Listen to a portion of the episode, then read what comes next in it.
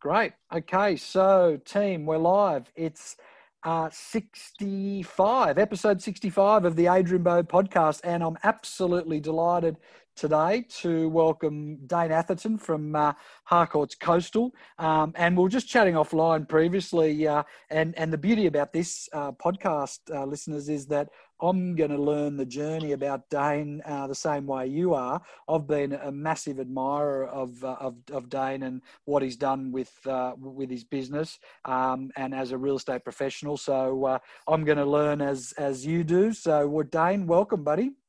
Great to be on the show. Thank you very much for having me, Adrian. Absolute pleasure, mate. Absolute pleasure. As I said, mate, I've been a massive admirer of, of the work that you've been doing. It'd be remiss not to probably go back to when your career first started, um, uh, Dane. Like, talk talk us through that. How how that? Yeah. Well, it's funny. It's funny that um, we're doing this because I've got a bit of a confession to make for my own because when I started, I actually started in 1999 um, with a boutique agency on the Gold Coast called Lambert Smollen. Yes. Um, with, of course, Shane Smollen, who's yes. well documented, great leader of McGrath's. Yes. Um, and I remember being in that boutique agency, being in this regional, you know, cool city of the Gold Coast. Yep. And um, McGrath was kind of like the Beatles, and, um, and, and and we kind of looked at we kind of looked at that business as the and it was the leading the Edgecliff business, leading business in Australia. Yeah. And uh, it was just this sort of, you know, this band. And you're one of the lead singers, mate. Um, so. I, I, actually, I actually reflect on that. So yeah, started as a PA to a, to a, to a, an agent, um, a senior agent um, by the name of Andrew Gibbons, who was yes. from Sydney, moved up to the Gold Coast, learned a lot from him. Yep. Um, and then I spent a year down in Sydney in, in your neck of the woods um, as a PA and then came back to the Gold Coast, was a salesperson, and then eventually gravitated into full time auctioneering and training. So, my background leading up to being a business owner now has really predominantly been auctioneering and training. Right. Okay. Um, and Harcourts Coastal, t- t- tell me a bit about that. What's what what's the um, the the the leadership or ownership model? Um, what's your role in it, and and what what's the breadth of the of the of the the staff and and and officers currently? Yeah, so we've got Harcourts Coastal started in 2011, June 2011. Mm-hmm. Uh, we, we, we basically bought an existing business, which is kind of more like a shell of a business with a few agents that came. Um, two of those awesome people are still with us. There was three. Um, two are still with us. We've grown now three offices um, across the Gold Coast: Broadbeach, Paradise Point, Robina. Right. Um, Broadbeach and Paradise Point are owned by myself, and yes. Robina, I have a I have a partner in there, um, great agent, great leader, James Massey. Um, we've got I think 140 people across the three three offices. We've got I think 1,250 managements. Um, we've got um, about 75 salespeople, including some of them as as dual agents. Yes. Um, yeah, and it's been, and, and, particularly recently, we've put on a sales director, an awesome guy called Rob Ford, hmm. um, who's grown the business even more. I think we've got eight established agents that have joined us in the last four weeks. So we're kind of going through that next phase. It's kind of like the iPhone, where you look back on your old business, you know, it might be the original Nokia, and and you're kind of rocking around with this really cool version of it now. But I'm sure in five years' time, we'll look back and think, wow, you know, haven't we evolved again? Hopefully. Absolutely. So 75 agents, that's that's a, a, a sizable business. Um, what's the um, what's the management process of those agents and accountability and training? Is it as at an office level or at, at a at a at a higher leadership level? Um, how's how does that work? Yeah, that's a good question. We're probably a bit different to a lot of other businesses where um, we we tend to have an established agent model. So we don't have very very rarely do we have newer people or inexperienced people being inducted in, trained, um, you know, and and sort of grown inside the business. We we have the view that there's enough people out there who are in inverted commas orphaned or neglected or yes. need need another environment that if they were you know, they don't need the basic training, but they kind of need the higher level coaching. Yes. Um, and that's obviously that's not as that's that's where my passion is, mm-hmm. um, and that's where my skill set is. Probably like yourself, yes. where um, where that's the that's where you think you can make the biggest impact. So we've really recruited around where we think I can have the biggest impact in coaching. Um, and we've also got a, a, obviously now with with Rob joining us, we've we've, we've strengthened that. Yes. But we don't have a real micromanaging kind of role. Obviously, the Robina office has James in there leading the team, so he takes a really big role in in, in helping agents' growth. Mm-hmm. But um, if, if you take the the 10 agents in that business, the, the few remaining are, are, managed currently by Rob and I. But I wouldn't really call it managed. We, we um, you know, we kind of partner with them, we grow with them, deal support, listing support. Some of those agents would call me 10, 11 times a day. I go to listing presentations with them. I help them negotiate. Some of those agents literally high five me once a once a week as they write a sale on the board. So it, it's different level of uh, of um, coaching and accountability depending on what an individual wants and needs. Excellent. And with yourself, Dane, do you still run an immediate EBU uh, or a sales team as such, just for your day-to-day listing, or you're referring only to to your your other agents? Yeah, that's right. I don't sell at all. So okay. that obviously that's a, a good caveat there. Managing and running a business with that many agents and still running a sales business would be extremely difficult.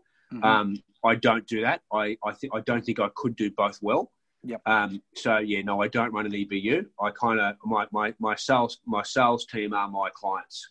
Okay, good.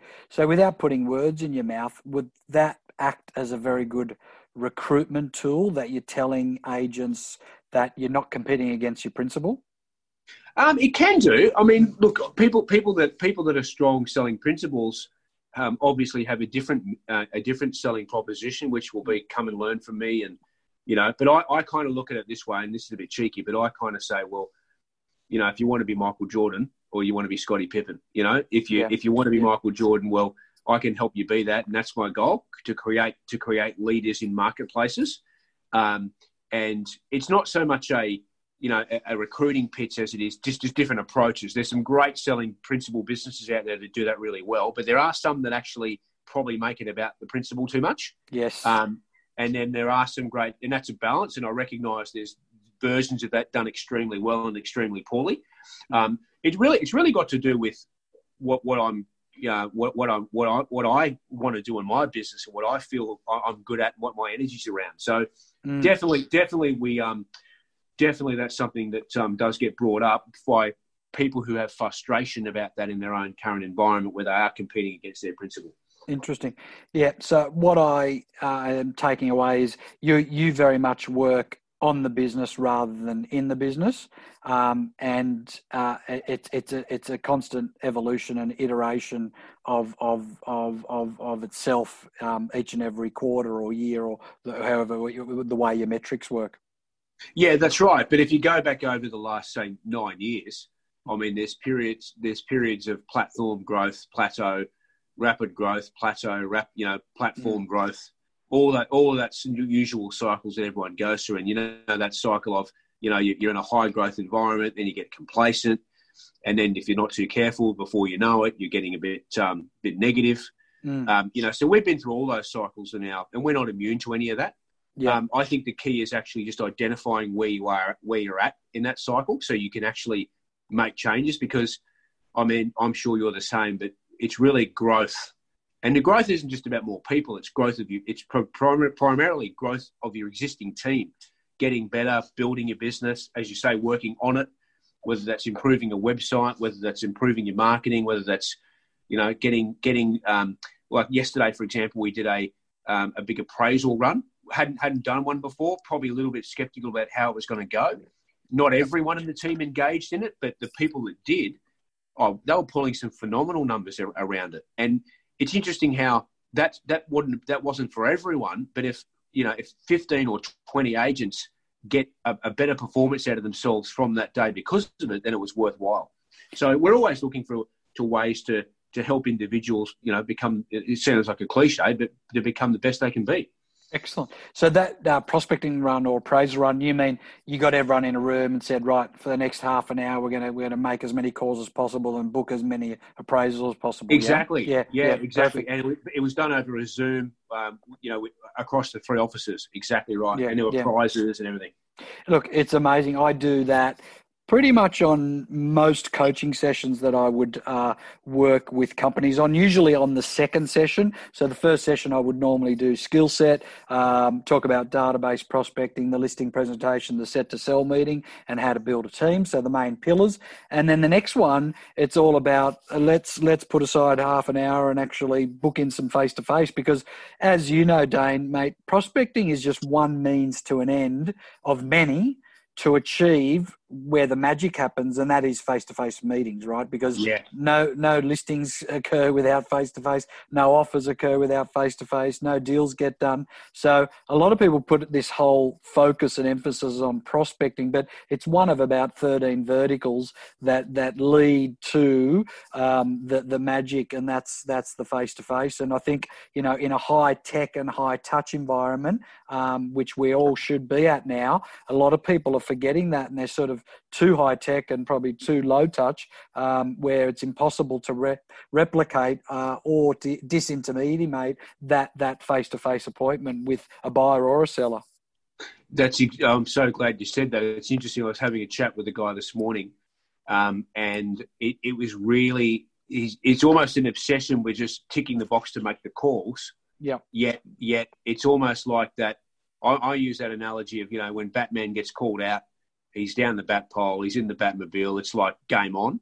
Yeah. And and I think sometimes people, you know, because of course there's so much self development, so much coaching. It's all about numbers, connects, all mm. those kinds of things. But yet they're, they're, they're not they're not understanding that you do all that work to get face to face. So when you have a face to face opportunity, that's a priority, and that's why we do it. Yeah. So it's being having. I think sometimes people get a little bit unflexible, inflexible with their their their structure. And I'm, i mean, you might have a different approach there, but I think I think um, that's where we're going with this. Don't mm. be too obsessed about ticking the box. It's just one way to get through the door, but the whole objective is actually getting in the door. Yeah, I agree. No, I, I do totally agree with it. I've just got two philosophies. One's a top down approach, which is yeah, like the the short game, which is you know if you can make a call and get get in you or your lead agent into the door and and either just get a price check, which which is they're not selling but just want to get an idea, that's an effective meeting. Or if it's an actual listing opportunity, great meeting. But also a bottom up effect, which is like nurture the call, don't push to get in if they're not sellers necessarily. You know, if someone says, "Look, my kid's doing the HSC," it's just not going to. You know, like be a master sifter or a qualifier. Don't try and be an alchemist where you turn try and turn stone into gold. You know, it's just not going to happen. You're much better off nurturing that prospect for two years if that's what it took, or five years if that's what it takes, and then you won't burn the opportunity when when when it does arise. So no, well, yeah, that's that's that's really that's a really great point, Adrian. I think you know that um, that idea that there's no such thing as a bad lead. There's just mm. bad follow up and yep. and uh, and and you know that's exactly what you're saying. You know, this idea that we're going to be able to give a script to convert someone who's completely not ready to sell into a, into an appraisal, just to tick the appraisal box and then annoy them, and, and then inevitably what happens is that appraisal gets put to the bottom of the top deck, top drawer, and then no one keeps in touch, and then they think it's a shit lead. Pardon my French. No problem. And then, they, and then they drive past in six months, and there's a competitor's board up, and they're missing, they're missing the most important part of that whole process, which is the frequency builds trust over the long term long term part of that relationship. Yeah, absolutely. I was um, interviewing Ryan Serhant, which I'm going to actually um, publish on this podcast in a couple of weeks. There's just a bit of editing to do, but he spoke a lot about. Um, and for those who don't know, Serhant, he's he's on Million Dollar Listing. I mean, he's a bit of a sort of a, a flashy guy, but I got to tell you, his dialogue and um, um, and just as a practitioner, he's he's outstanding in my opinion. He talks Dane a lot about follow up, follow through, and follow back. So yeah. I, I just love that that matrix or that framework around um, you know you, have got to make the initial follow up you've got to actually get back to people by following through and then get you know, follow back. So if there's there's agents listening to this dane who delusionally are spending thousands of dollars on let's call it letterbox drops or social media yet they've got three, four, five hundred people in their database who they sold a property to two years ago, and those people haven't heard from them. It's insanity, um, you know. And those people are already raving fans. You you were immersed in their life for four to eight weeks. You knew their kid's name. You knew everything about them. Um, you earned you know ten to sixty thousand dollars in commission, um, and they haven't heard from you for three years. It's it's just insane, you know. So yeah. that that that's low hanging fruit. I mean, look, ideally do both do both, and that's yeah. where that's where you get rapid growth. But I just think there's a lot of people that are that are just missing the point. Well, that's exactly what I. That's I don't want to take over your interview here, but I'm interested in your opinion on this as an elite agent for many many years. That you mentioned short game versus long game.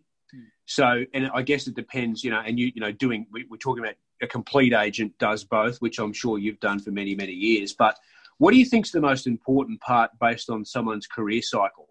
Because there's no point being too long game focused in in day one. Well, when I say too long game focused, I mean there's no point. Um, you know, building a database, you know, of, of, of appraisals that are going to that are going to flourish in 12 months mm. when you actually will not be around in 12 months if you don't eat soon you know so mm. what what what what advice do you have for people to balance that short game long game and and you know if you were if you were giving that advice to to listeners now about you know what what ratio of focus depending on where someone is at, at a career and how do you balance that?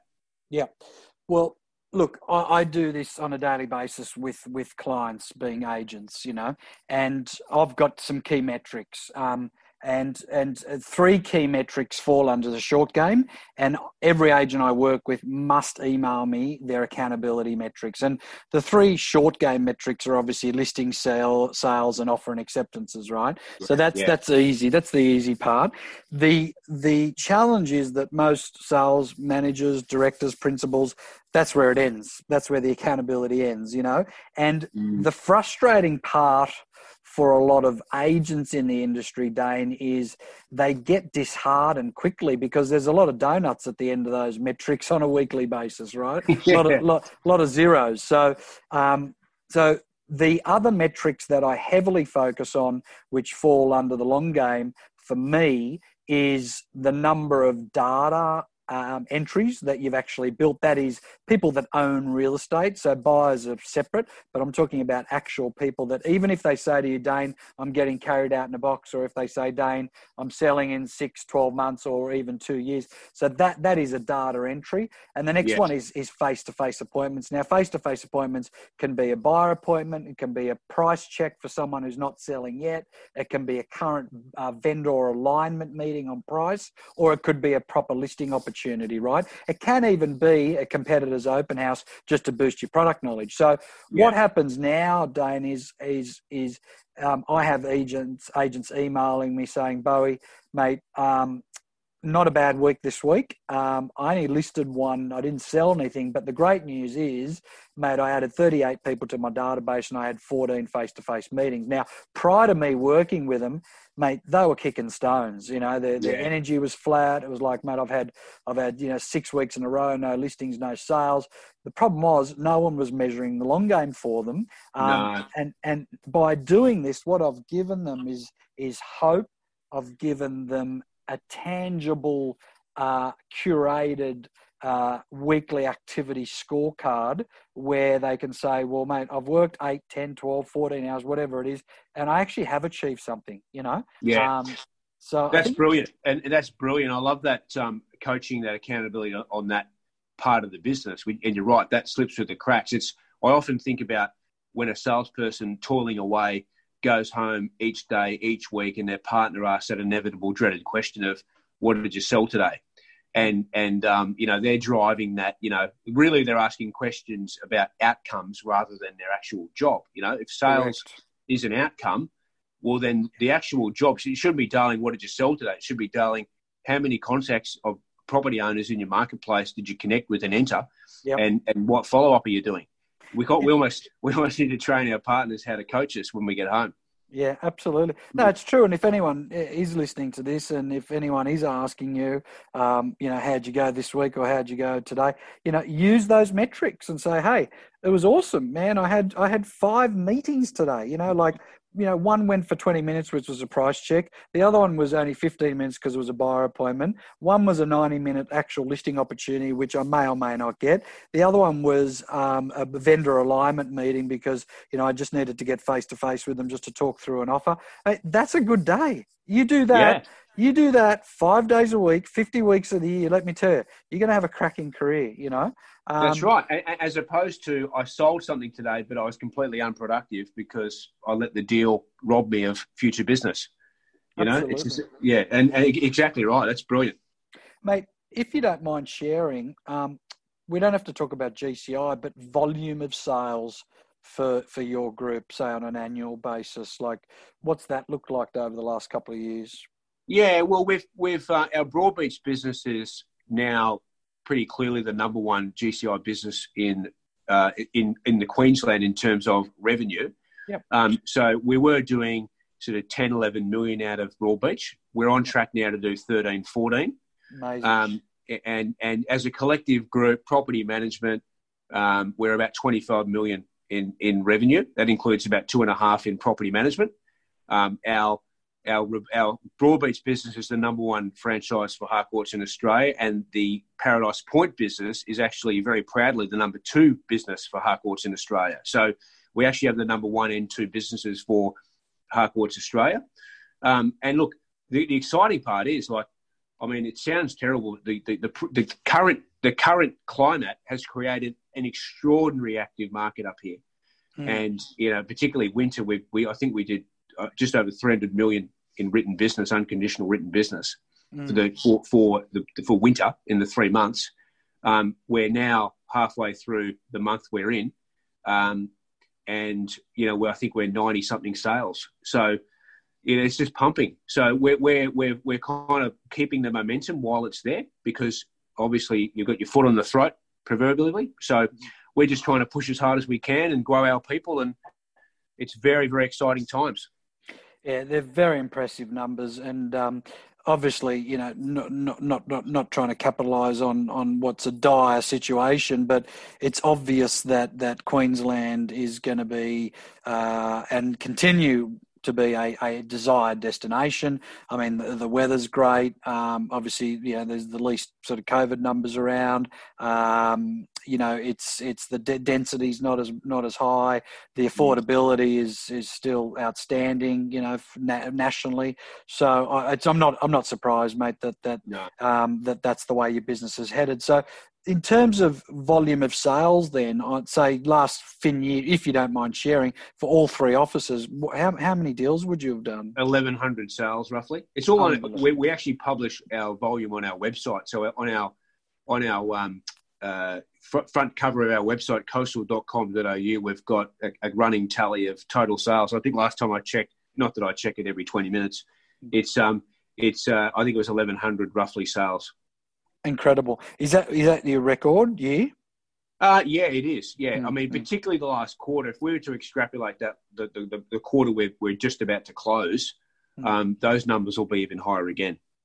Amazing, mate. I've got to, I got to take my hat off to you, mate. Like there's, uh, there's very few people in the industry that can um, uh, preside over that type of volume. I know you've got support, you've got management, you've got, you know, you've got a lot of good people around you. But at the end of the day, mate, it's it's it's your name on the door, and and you're the brains trust behind it. So, mate, I, I, you know, on behalf of the industry, mate, I, I, take my hat off to you. It's just an incredible. Thank you, mate. And, and as you would well know, mate, when you get a a rap like that, which I really appreciate. As you know, it is it isn't me. It's um yeah. it's a collection of all the crew we have, and we're just very fortunate that we've got an amazing team, and you know we're always very thankful every day for that.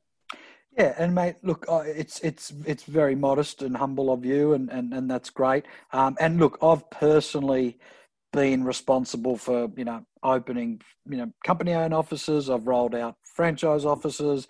I've seen the best and the worst of um, overspending underspending um, getting the model right getting the model wrong um, you know running extremely profitable businesses and then you know, unfortunately not profitable businesses. So I've, I've seen it all. You seem touch wood so far to have cracked the code in terms of the model. Um, so, from what I understand, all three offices are, are company owned, but you've got a partner plan in place. Um, that that's that's the that's the nucleus of it, right? That's the in, in, in summary. That that's the model. Yep.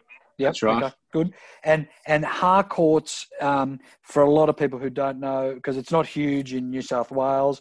Um, tell us a little bit about more of that. It's an it's an actual genuine franchise, or is it a co-op, or how, yeah, how no, it, it, it, yeah, it's a franchise, and it's mm. uh, it's born in born in New Zealand, right? And and um, I mean, awesome group, great values, awesome people, and I can honestly say, in terms of the exposure I've had to the leaders within within the Harcourts group, particularly New mm. Zealand, mm. and I know you would know a few of them, um, mm. namely someone like Martin Cooper, yes, um, the Grenadier boys with um, Andy Freeman, Lynn Mc, Lynette McFadden from Gold and Christchurch, and Tony Jenkins, and yes. all those guys. Um, you know, do an amazing job, and they've they've really been inspirational and very helpful to me because they're kind of like a glimpse into the future of what you can do. I mean, for example, I remember I had this this kind of um, mooring line, if you like, where I thought, oh, you can't grow a big business and and keep personal connection.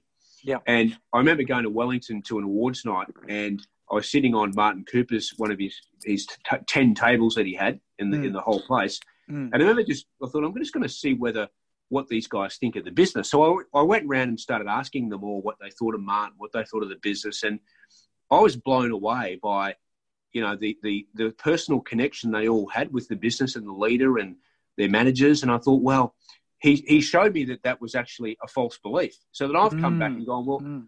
you know, this is, it isn't true that you, you only, you know, you can only be personal and connection. And I go out of my way every day to make sure that people here feel connected mm. by, by connecting with them. Like it's not, not that difficult. If you want to, people to feel connected, you've got to connect with them. And you, one thing that I think is so true for customer service or relationships is you just can't fake caring. If yep. you actually care, and you actually, you know, really want to make a difference and really want to help people, well, you, are 99% of the way there, I think. Yeah, I agree. So Harcourts, for the people who don't know, so that, is that a, is that a privately owned franchise or group? Yeah, it is. Yeah. And it's, it's New Zealand based, well, but it's the, it's international, right? Yeah, that's right. So their head office is in Brisbane, the international head office, but they were born um, in New Zealand. They're the, the leading franchise in New Zealand, have been for a long time. Mm-hmm. Um, and they're in they're in Australia, they're in America, um, you know, they're in uh, Fiji or uh, Indonesia. I think they've got uh, representation in China. So it is a it is an international business, and yep. yeah, good, outstanding outstanding company, outstanding leadership. Awesome. So, would you say, though, and with no disrespect to Harcourts or any any brand for that matter, um, you really treat it as a, as a platform, but Coastal is is is what you're promoting, and Harcourts just happens to be a platform that provides resources um, and and IT, maybe maybe a, a, a, CRM or whatever it might be. Would that be fair enough to say? Yeah, well, I mean, the way I would explain it is that Harcourts are um, savvy enough to understand that uh, you know, there, there's there's the extent there's the there's the primary brand and then there's the brand extension, which is the coastal. Yep. So yes, it, al- it allows it allows um, businesses and business owners to you know develop their own flavour, culture, style, feel. Yeah. Um, you know, within within the within the brand. So you still get the benefits and strength of the brand, but you also have your own just very distinct flavour and feel. So, okay. yeah, there's no doubt about it that that is something that I think you know, I, am appreciative of the group for having that view because it really, it really is something that's important to us. And is that common within Harcourts for for many business owners to call it Harcourts? You've got Coastal, but Harcourts say Adrian Bo or Harcourts something else. Is that is that common flexibility that they? Yeah, that they it offer? is. Yeah. It, yeah. it definitely is. It really becomes almost a sub brand. Yeah. Um, which which is a real identifier, particularly in somewhere like Christchurch, where mm. Harcourts as a group has so over 50% market share. So in, in, a lot of cases, their, their biggest competitors are other Harcourts offices. So yep. having that separator in the brand is actually very important in, in places like that. Yeah. What are your thoughts based on that, Dane, with the newest um, players in the game, like EXP and Urban X, who not too dissimilar in that they offer a platform and you know you can open you know a Dane Atherton real estate and and they offer the services and things. What what, what are your views on that? Oh, it's a great question, Adrian. Mm, mm. I'll get a glass. I'll get a glass of wine. Yeah. Um, it's, it's interesting because I mean I've got to be careful because I'm judging it on what the model that I believe in and the model that I see yeah. works within my business. So I, yeah. I'm not suggesting for a moment that I have all the answers, but all mm. I know, mm. I mean, for I'll start back from the beginning of when COVID hit. Mm. When COVID hit and everyone was working from home, um, for, for the, a couple of weeks there, I, I, had this panic that, you know, I'm going to have all these leases. No one's going to want to come into the office. Everyone's going to work from home. The mm. revolution of, of, of um, you know, of, of getting away from offices is going to start. That was yeah. one of my fears. Yeah. But deep down, I knew that what we did had meaning. Deep down, I knew that we add value. And, and I do believe in that word environment. Mm-hmm. It's like saying to the Sydney Roosters, look, you guys go and train, you guys go and do your own thing, mm-hmm. and um, come back and we'll play on Saturday. Mm. You know, I think in theory, you know, that might work, but I'm very interested to see, and I'm, I'm calling, you know, I, I, I'd challenge to see this. i I'd be very interested. I'd be very interested to see the tax return of someone who's had 12 months away from an office, away from an environment. Mm. Some people are going to thrive in that, but I would say most people, including myself, it probably wouldn't get the best out of me. Mm. So, mm. so I think that model can work for some people, but I think for true elite performers, I do think they value and and not not just elite performers, but people who value connection, culture, um, and I know that they can be sometimes words that people use to mask value. That's not mm. the only thing. It's got to be valued. There's got to be genuine support, whether that's through administration, marketing, leadership training, deal support, yeah. um, all those things. I would I would be very interested to see if for someone to make a move to that, whether or not that actually has an increase in their business. I don't I don't personally um, believe for most people it's a great move career wise. Mm-hmm. Um, but then, of course, I'm going to say that because I run a business that is a high support, high touch, yeah. you know, uh, high value, high value model. Yeah, I, I actually personally think you're probably somewhere in between the traditional model and this so-called new model because the traditional would be, say, your LJ Hooker, uh, or Century 21, where you're confined within very, very restricted marketing parameters. You, you can't call call it coastal, you can't do anything. And then you've yeah. got the other extreme, which is, say, Urban X or EXP, which is like go for your life, call it whatever you want, and we just want to be powered by and yeah. don't have an office. Um, and saying that, both of those models, by the way, they don't discourage the bricks and mortar office. They just it just lends itself more to sort of yes. working from home. So there's, I reckon you've. That's why I said before. I, I, personally think you've cracked the code in that you've yeah. you've got the flexibility because I'm sure if one of your agents approached you and said, "Dane, I reckon I'm a lot more productive working from home. I'll come to every sales meeting. I'll come to every caravan if we do it. But mate, this is this is what I'm comfortable with. You know, I, I, and mate, if the, if the runs are on the board, it's not something you're you're gonna you're gonna discourage. Oh, 100%. And, and I think, um, look, we've already got that, to be truthful. so go. it's, it's, it's yeah. already happening. I, yeah. I think um, I think the, the thing that I'd raise too, like I think it's I don't know. You, you go into an agent who's doing well and they're doing they're in an environment, it's all pumping, and this this seduction of being my own boss, running my own business. Mm. And look, I'm not saying every franchise is to blame here, but there is a lot to be accounted for in our industry about mm. taking an elite salesperson out of a business and, and having this misguided notion that business ownership is the next logical career step. Mm-hmm. Because as you well know, not everyone is going to make that transition from elite salesperson to business owner.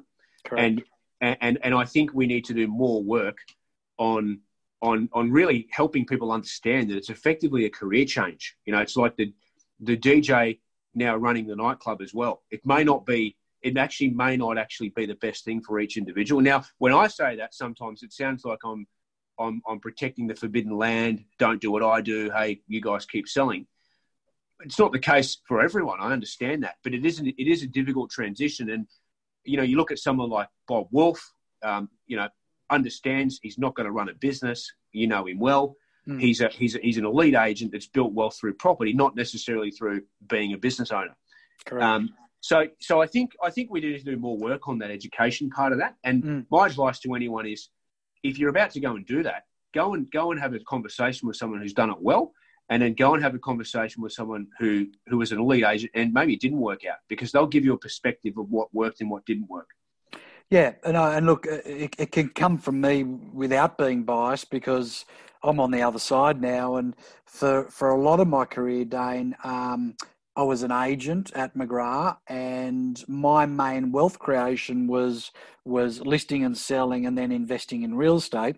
It wasn't until 2008, you know, some you know 15 or 18 years after working into the business that I got to be an investor in the business. But the beauty with that is I, di- I didn't have any hands-on management requirement. It wasn't until then I launched my own office and then I got a corporate role that that changed. But, um, you know, I, I, speak to a lot of agents and they, they say, great, I've hit a certain level with GCI and volume. The next step for me is I've got to be a franchisee. And, and you, you say to them, well, let me tell you, mate, what is the purpose? Is it, is it wealth creation or is it ego? Because let me tell you, if it's wealth creation, unless you got massive, massive scale, um, i.e. Shane Smolin, you know, we, in his business or someone like yourself, um, you know, having a small one-off business, trying to recruit, trying to run a trust account, trying to list and sell, trying to manage and wear seven hats, it ain't necessarily the magic dust to wealth creation, right? Um, oh, absolutely, you know, mate. And, and I'd say to anyone who's thinking about that is that before you go and you know, you know, oh, and, and, what people say all the time is, I want to get off the grind. You know, I, yeah. I don't want to sell anymore. And I'm like, well, hang on, you're just jumping from one grind to another grind. I mean, yeah. Yeah. if you if you look at it this way, walk out to your sales floor right now, have a look at all those people on the sales floor, and ask yourself, do you want them to be your new clients? Are you comfortable with them being? Are you comfortable with being accountable to them? Yeah. On a daily basis, because that's exactly what's going to happen. So you go from having vendors that now drive your accountability predominantly. That's the service offering you're giving. They mm. employ you, engage you. Now, yeah. salespeople. So, I mean, I'm sure that would be a, a, scary thought for some people when they walk out and, and, and, and have that conversation. Um, hmm. you know, salespeople are, um, uh, are not necessarily um, conduced, you know, or, or, they're not necessarily automatically just going to become leaders. It's not. It's it's it's a it's a it's a, some of them are great at it, and there's heaps of examples of that. But mm. I just think there's far too much of a, of a, of a, well, this is the logical step. This is the way you got to go. Um, just because a franchise group wants to grow and stick you in. If you go well, great. If you don't, well, you know, we'll get someone else in there. Yeah. Look, yeah, you're right. Some people have made the transition well, but there's a lot more that probably haven't. And being a sales agent is probably the most poorly equipped skill set to actually become a business owner um, because yeah because your highest and best use is listing and selling. It ain't worrying about the receptionist or the photocopy machine breaking down or whatever it might be. And until you do reach scale unfortunately they're the hats that you that, that you've got to wear you know? I mean I, it was different for me. I, I launched the mcgrath coogee office um, and we turned it into a 10 million dollar office in under two years. But i had skin in the game you know? I was i was was a I was a shareholder of the business, and I think the mistake you know now looking back is we used that as a case study and tried to replicate it with company owned offices um, but, but there's only one adrian bo and you can't yeah. well we, we put sales managers in who don't have skin in the game who get paid as you know usually less than what their top agents make and nothing against them but it's uh, it's not the same it's not the same you know it's not. Um, and we've seen plenty of case studies uh, where we've converted company-owned offices to uh, franchise, and suddenly there's a whole different energy, whole different mindset. Um, you know, they're, they're they're they're there every day. They've got their account- agents accountable. They've got skin in the game. So it is very different. But look, th- there needs to be models for everyone. I think. Yeah, I think there's right. room. There's room for people who want to grow a business like you in the industry. There's still room for the EXP and Urban X person so I just, just I, you know, today I had a, a, call from Ben Wakely, and he couldn't be happier. You know, he was yeah. uh, he, he, he's he's been in it 18 years. He said to me, Bowie, mate, I, I wouldn't know the first thing about bloody trust accounting or anything like that. And mate, when I made the move, I was you know talked to all the, the big players, uh, but mate, I've I've, I've I've opened Ben Wakely real estate, and frankly, I just use Urban X as a platform to do all that crap for me. And mate, you know, he's he's just he's he's going to do two million dollars in fees. So it's it's there's there's a place for it, right? Absolutely. Um, so you know, I think that's the beauty of it, and I think the the fact that the landscape's changing, I think that the industry is constantly evolving, um, can only be a good thing. Um, but yeah, I, I, still come back to your model, and I, I, think again, mate, it's a great model. And from what I understand, the Harcourts aren't the high, don't charge as high as the more traditional sort of franchisor groups, and and that's probably some of the key to their success and and being able to recruit you know top principals like yourself. Yeah, well, yeah, they're pretty comparable to be fair with um, okay. you know with the whites and the and the hookers and um, but you know I, I, mean look I think um, you're right I think it, it comes down to there is a there is a place whatever works for the individual but we yeah. we we kind of take the approach that the salesperson here is the client yeah and and we run a business that services up right down to our administration team who are one of the most important parts of our business because I think when people hand over, you know, the portion of their commission they leave in the office, yep. you know, you can, you, you know, you can't eat culture. You can't eat, you know, it comes down to what value they are actually getting. Yeah. And and what value they're getting is what support you're supplying. So awesome. that's a that's a really big thing in our business is we've got a I think we've got one of the most committed and and, and highly skilled administration teams Mm. Um, and I think if anyone was to ring any of our people and ask them off the record, you'll get a really good assessment as to what value they get, as you know, comparatively to, to what other offices they might have come from around the place that may not be see that as a big as a big value. Because you know this idea of well, you know, we'll give them X split, they can employ their own PAs, um, and then go for it. That's one model. The problem I find with that model and the experience we've had is when when when agents have done that, well, first of all, they're not necessarily professionally skilled at hiring people. Mm. So often they'll often they'll hire themselves or a friend who may not have the skill set. So they're hiring someone to be a running mate that really should be an administration support that doesn't have those skills, and then they've got to lead and manage that person. So if we if we can take that component off them, don't get me wrong, um, there's a lot of teams in our business but if we can take that professional administration services off them and actually deliver that, um, we think we can do a far better job than any individual can do at that.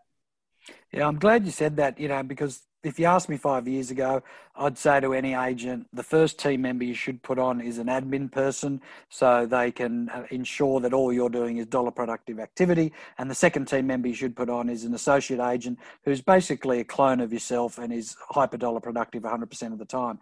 I've got yeah. a different um, mentality and and and recommendation to agents these days. Um, I personally think that the, the the first person you should put on should be income generating.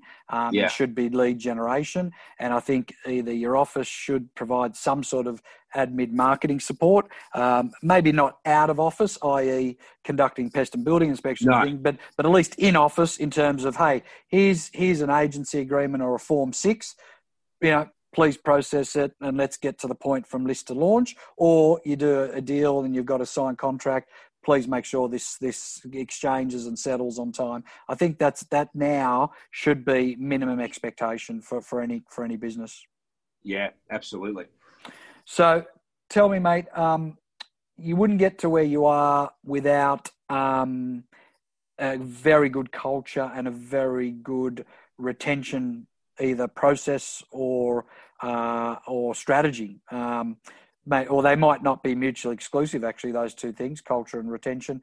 Tell us a little bit about the things that you do that that help you um, and that have uh, enabled you to maintain such good um, um, consistency on both those areas.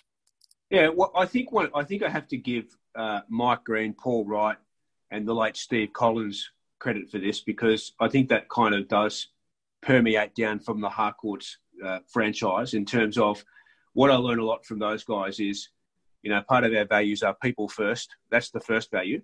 Hmm. Um, doing the right thing, um, being courageous, and fun and laughter. And the thing is, I think, I think making sure that every, every individual in your company is appreciated is something that we really try and, and foster. And you can do that through it. You, there's no point putting on an event if you walk straight past someone, don't say hello, and don't care. Yeah. So you've got you. As I said before, the first thing is you've actually got to care. Yeah. And and and and right from someone's birthday, that's that's a special experience. Right from someone's um, you know, our, our, anniversary of our of the birth of our business. We've just celebrated nine years. We took the whole team up to a, an awesome place, um, a, a, farm, and we did a beautiful lunch. And you know, that was a that was a way of us showing appreciation.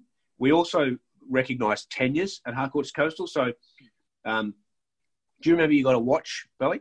I, I, I, sure did, man. I got one on yeah. one at uh, 20 years, another one at 25 years. Unfortunately, it uh, it triggered a, uh, a, an obsession with watches, which has been an expensive expensive hobby. no, I remember seeing that. I remember seeing that and thinking yeah. that's that's cool. That's better than a bunch of flowers. Yeah. And and, and, and a card and a scratch it. And I and I yeah. just had this idea when we first started that I didn't want someone being in my business 10 years and then you know you you, you haven't celebrated anything and then they get this, you know, scratch it in the card saying thanks for 10 years, you know. So for me, I thought we started, we started this um, tenure program where it doesn't start year one, it starts from year two. So basically from year two right up to year nine, which is our most current year, we, we give a significant appreciation gift to people on their anniversary of them working for us.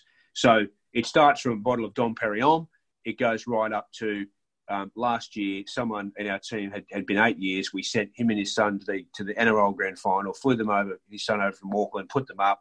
They had an awesome experience, and that is just our way of saying, "Hey, thanks." Now, to be honest, our wife, my wife and I didn't probably envisage that we'd have seventy people that were, were going to be around and and celebrating, um, you know, seven, eight, nine years. But I'm happy to invest that because I just want everyone to feel like we don't take for granted the fact that they come to work every day. And I think that's part of it. It's not just always about remuneration. We try and pay as fairly and as much as we can for the for the value we provide and, and, and our, our team provide. But it's just a, it's just people want to be part of something. And I really believe we do have something special, but that's only because of the people within our organisation. So tenures is a big thing. That's just an automatic every year. We're in a position where we we, we, we hand over something as a small token of our appreciation to each person that's in our business. And part of that is actually then acknowledging that person in front of the whole team. And we'll often say very, very um, true and accurate words about what they've contributed. Yeah. So then you add to that our events. We're really big on coming together as a team. So um, I know a lot of people are about that, but you know, we, we make sure that when we, we come together to celebrate, we're, we're doing that in style and we're making our team feel a part of it. I think the culture we try and foster is that we, and this sounds pretty pretty um, vulgar, but we just we've just got a no tool policy, mm-hmm. you know, which we started at the beginning. So, you know, if someone comes in and they're and they're being, um, you know, if someone's newly new to the team and they're they're being um, off off kilter, mm-hmm. maybe a bit out of control, there's a there's a self leveling within the team that says, hey, you know, it's not, not the way we roll here. Um, so that's that. It actually starts to become a, um, you know, its own thing where it regulates itself, our culture, because it's so, we, we, we don't take ourselves too seriously. That's a big part of yeah. what we do. Um, I think and, you're being very, fun, but we, I think you're being you're being very diplomatic with the no tool policy. You you and I both know that's a euphemism for no dickhead policy. Yeah, that's yeah. Right. exactly. I, I, I, can say it, mate. Don't worry. yeah, that's good because because there are heaps around, and yeah. you, you, don't want to let them in because to me it's like you you know the more special and the more um, your business evolves, yeah. you have something to protect. So you don't want to be thrown like I don't care G about GCI. We've we've had people significant GCI want to join our business, but to me it was like, well, I may as well throw a hand grenade in our business. Like totally. totally. So so yeah. you've got to you've got something to protect, and that so really we're we're environmental protection officers. Really, we have to protect the environment we have. That's a big part of it. Brilliant. Now, I'm glad that it's consistent with my thinking too, mate, which is, you know, people feel that, that agents are just obsessed with remuneration, but the other two equal um, parameters, in my opinion, is acknowledgement and recognition and appreciation, yeah. actually. So they, they're actually equally as important as remuneration. And, and again, as you said, people want to feel part of something that's bigger than them. Um, yeah. You know, it's actually a human need, a biological human yeah. need to, to well, be I on do. purpose. Yeah, I, I, yeah. I want to. Yeah. I want to feel like that. You want to feel like that. Yeah. We all do.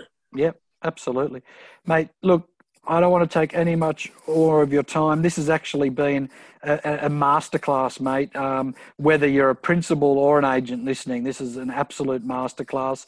Um, uh, as I said to you, mate, I'm going to I'm going to catch up with you individually because there's a few things that, that you and I want to discuss, and it's just it's it's been ridiculous that we haven't had the opportunity to to, to catch up like this before, given given our tenure in the industry. And yeah. uh, mate, I, I, after this, I can just see that we've got so much more in common than than what I uh, I, I, did expect, but I'm, I'm, I'm pleasantly pleasantly surprised. So, mate, I can't thank you enough, mate. Absolute masterclass in in everything you do, and also just the fact that you're giving back to the industry, and this is what it's all all about. And um, mate, output equals input at some stage, and just that whole altruistic approach that you've got to your business and the industry itself, mate. I really want to thank you. Yeah, mate, my absolute pleasure, mate, and keep up the great work you're doing, mate. Awesome. All right, listeners, stay tuned for our next session. And Dane, big shout out. And, mate, um, once again, really appreciate it. Thank you. See you, folks. Bye now.